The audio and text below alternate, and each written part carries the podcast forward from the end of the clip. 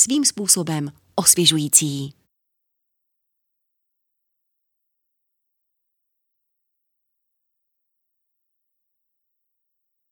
Prosíme, nevypínejte počítač. Recenze Karel Oprchal. Každý, kdo jednou instaloval nějakou důležitou aktualizaci, moc dobře zná ten pocit, když se na monitoru objeví tento nápis.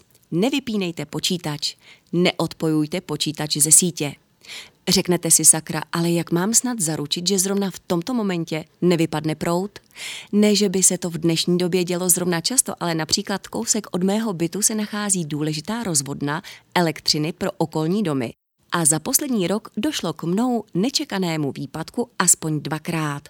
Pokud nemáte notebook, je dobré na to být pro klid v duši připraven. Řešením je baterie.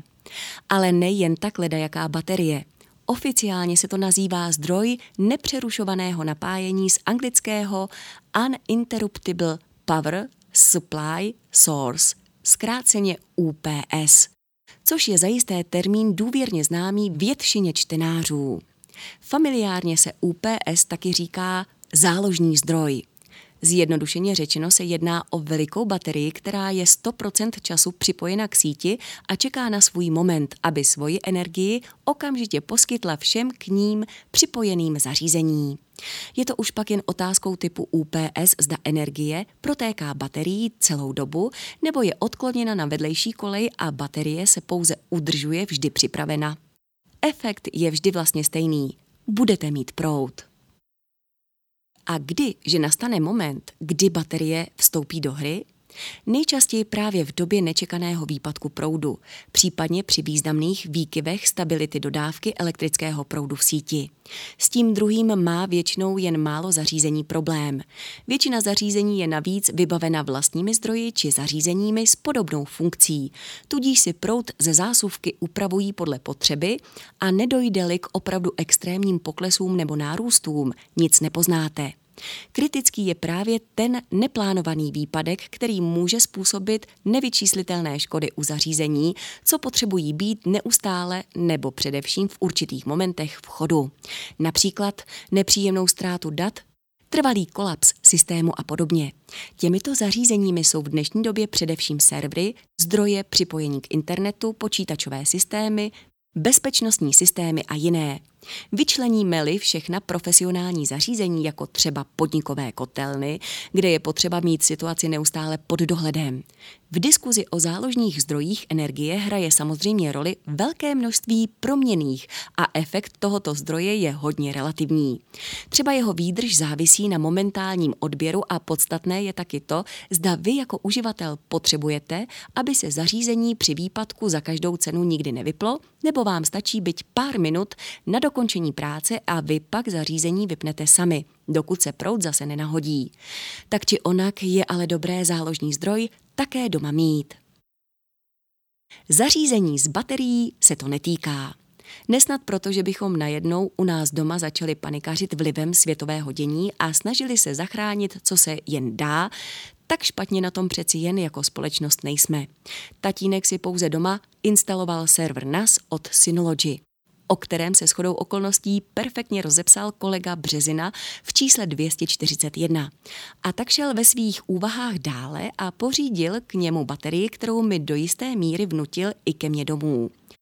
Po prvotním váhání a zdráhání se, že přece nebude vyhazovat z okna další peníze, jsem se poddal a zpětně se sám sobě samozřejmě směju, protože jeho nápad byl znamenitý.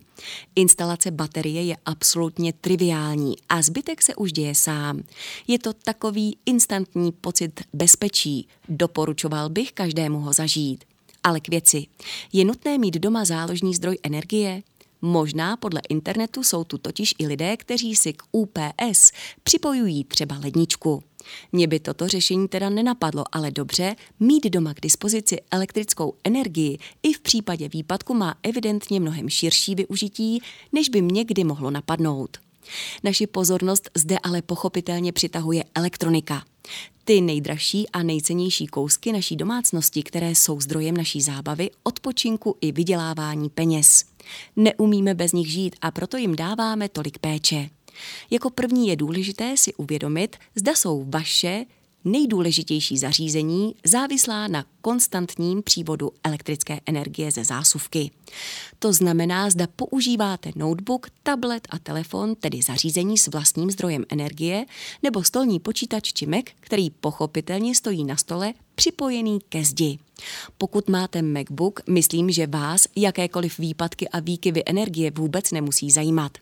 V moderním MacBooku máte dost šťávy i na 20 hodin práce, takže za bílého dne ani nemusíte poznat, že k nějakému výpadku došlo.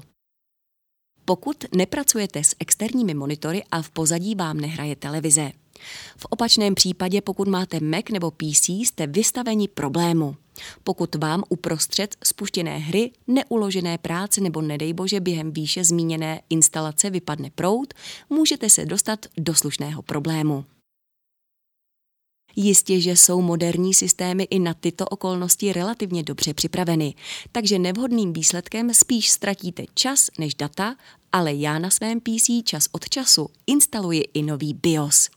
To se počítač na pár minut dostane do takového režimu, ze kterého by se už nemusel ve zdraví dostat, pakliže by došlo k vypnutí. A proto jsem doposud při každé instalaci slušně trnul. Teď už ale nemusím, protože jsem všechen hardware na mém pracovním stole zapojil do UPS, konkrétně do APC Back UPS 950 VA pro francouzský trh. Tedy se čtyřmi evropskými zástrčkami na zadní straně. Veškerým hardwarem mám na mysli počítač, monitor, reproduktory, lampičku i router. A pokud zrovna budu dělat cokoliv, mám při výpadku energie i několik desítek minut na to, abych vše dokončil, systém bezpečně vypnul a v klidu a míru čekal na to, že se prout zase rozjede. Co na to Windows? Tento typ UPS pro mě tatínek vybral z jednoduchého důvodu. Výkon, který je v případě potřeby, vestavěná baterie schopna podat, dosahuje hodnoty 520 W. Což například při psaní tohoto článku, tedy při běžné kancelářské činnosti, bohatě stačí na uživení celé mé herní sestavy po dobu 25 až 35 minut. Jak můžete vidět na přiložených obrázcích, při spuštěné hře musela sice UPS propouštět i 90% svého výkonu, kdy odhadovaná výdrž padla na jednu minutu a průměr se pohyboval okolo 3,5 minuty. Ale i to je dostatek času na zastavení hry a následné vypnutí počítače, čímž se ostatně momentální výdrž baterie dramaticky protáhne. Druhým rozhodujícím faktorem byla topologie UPS, kdy se této technologii říká line interaktivní, která je nejdokonalejší pro domácí a soukromé použití. Nejsem kdo ví, jak vzdělaný v této oblasti fyziky, ale z technických popisů na odkazovaném webu a na Wikipedii jsem pochopil, že toto zařízení šetrněji zachází s vlastní baterií a nabízí ideální kompromis funkcí, co se úpravy stability elektrického proudu týče. Takže můj počítač za prvé dostane, co potřebuje, a za druhé i to zařízení má delší životnost. Jeho výkon samozřejmě nebude dostačující, pokud se v budoucnu rozhodnu upgradeovat počítač, ale v této situaci zatím nejsme a jakmile se do ní dostaneme, budeme na ní adekvátně reagovat. Externí baterie přijal Windows nad očekávání hladce. Při zapojení se musel udělat dvě věci. Přepojit napájecí kabely do UPS a propojit UPS s počítačem pomocí kabelu USB. Po zapnutí UPS a následně počítače se UPS automaticky objevila v hlavním panelu Windows 11 jako baterie a v nastavení se odemkly stejné možnosti jako v notebooku s Windows. Pokud chcete pořádná data o chodu vaší baterie, budete si muset stáhnout nějakou aplikaci. Já na monitoring počítače dlouhodobě používám celosvětově uznávaný program HV Info našich slovenských bratrů, který automaticky rozpoznal baterii jako legitimní komponentu počítače a čte z ní všechna potřebná data. Doporučuji vyzkoušet. Co se týče Apple, propojení této UPS s Macem jsem neskoumal, ale předpokládal bych obdobný postup. APC je renomovaný výrobce a Mac má nejlepší OS, to nemůže dopadnout špatně. Víc už asi není co dodat, pokud doma máte hardware, který byste rádi chránili před nečekanými situacemi. Koupy UPS určitě zvažte.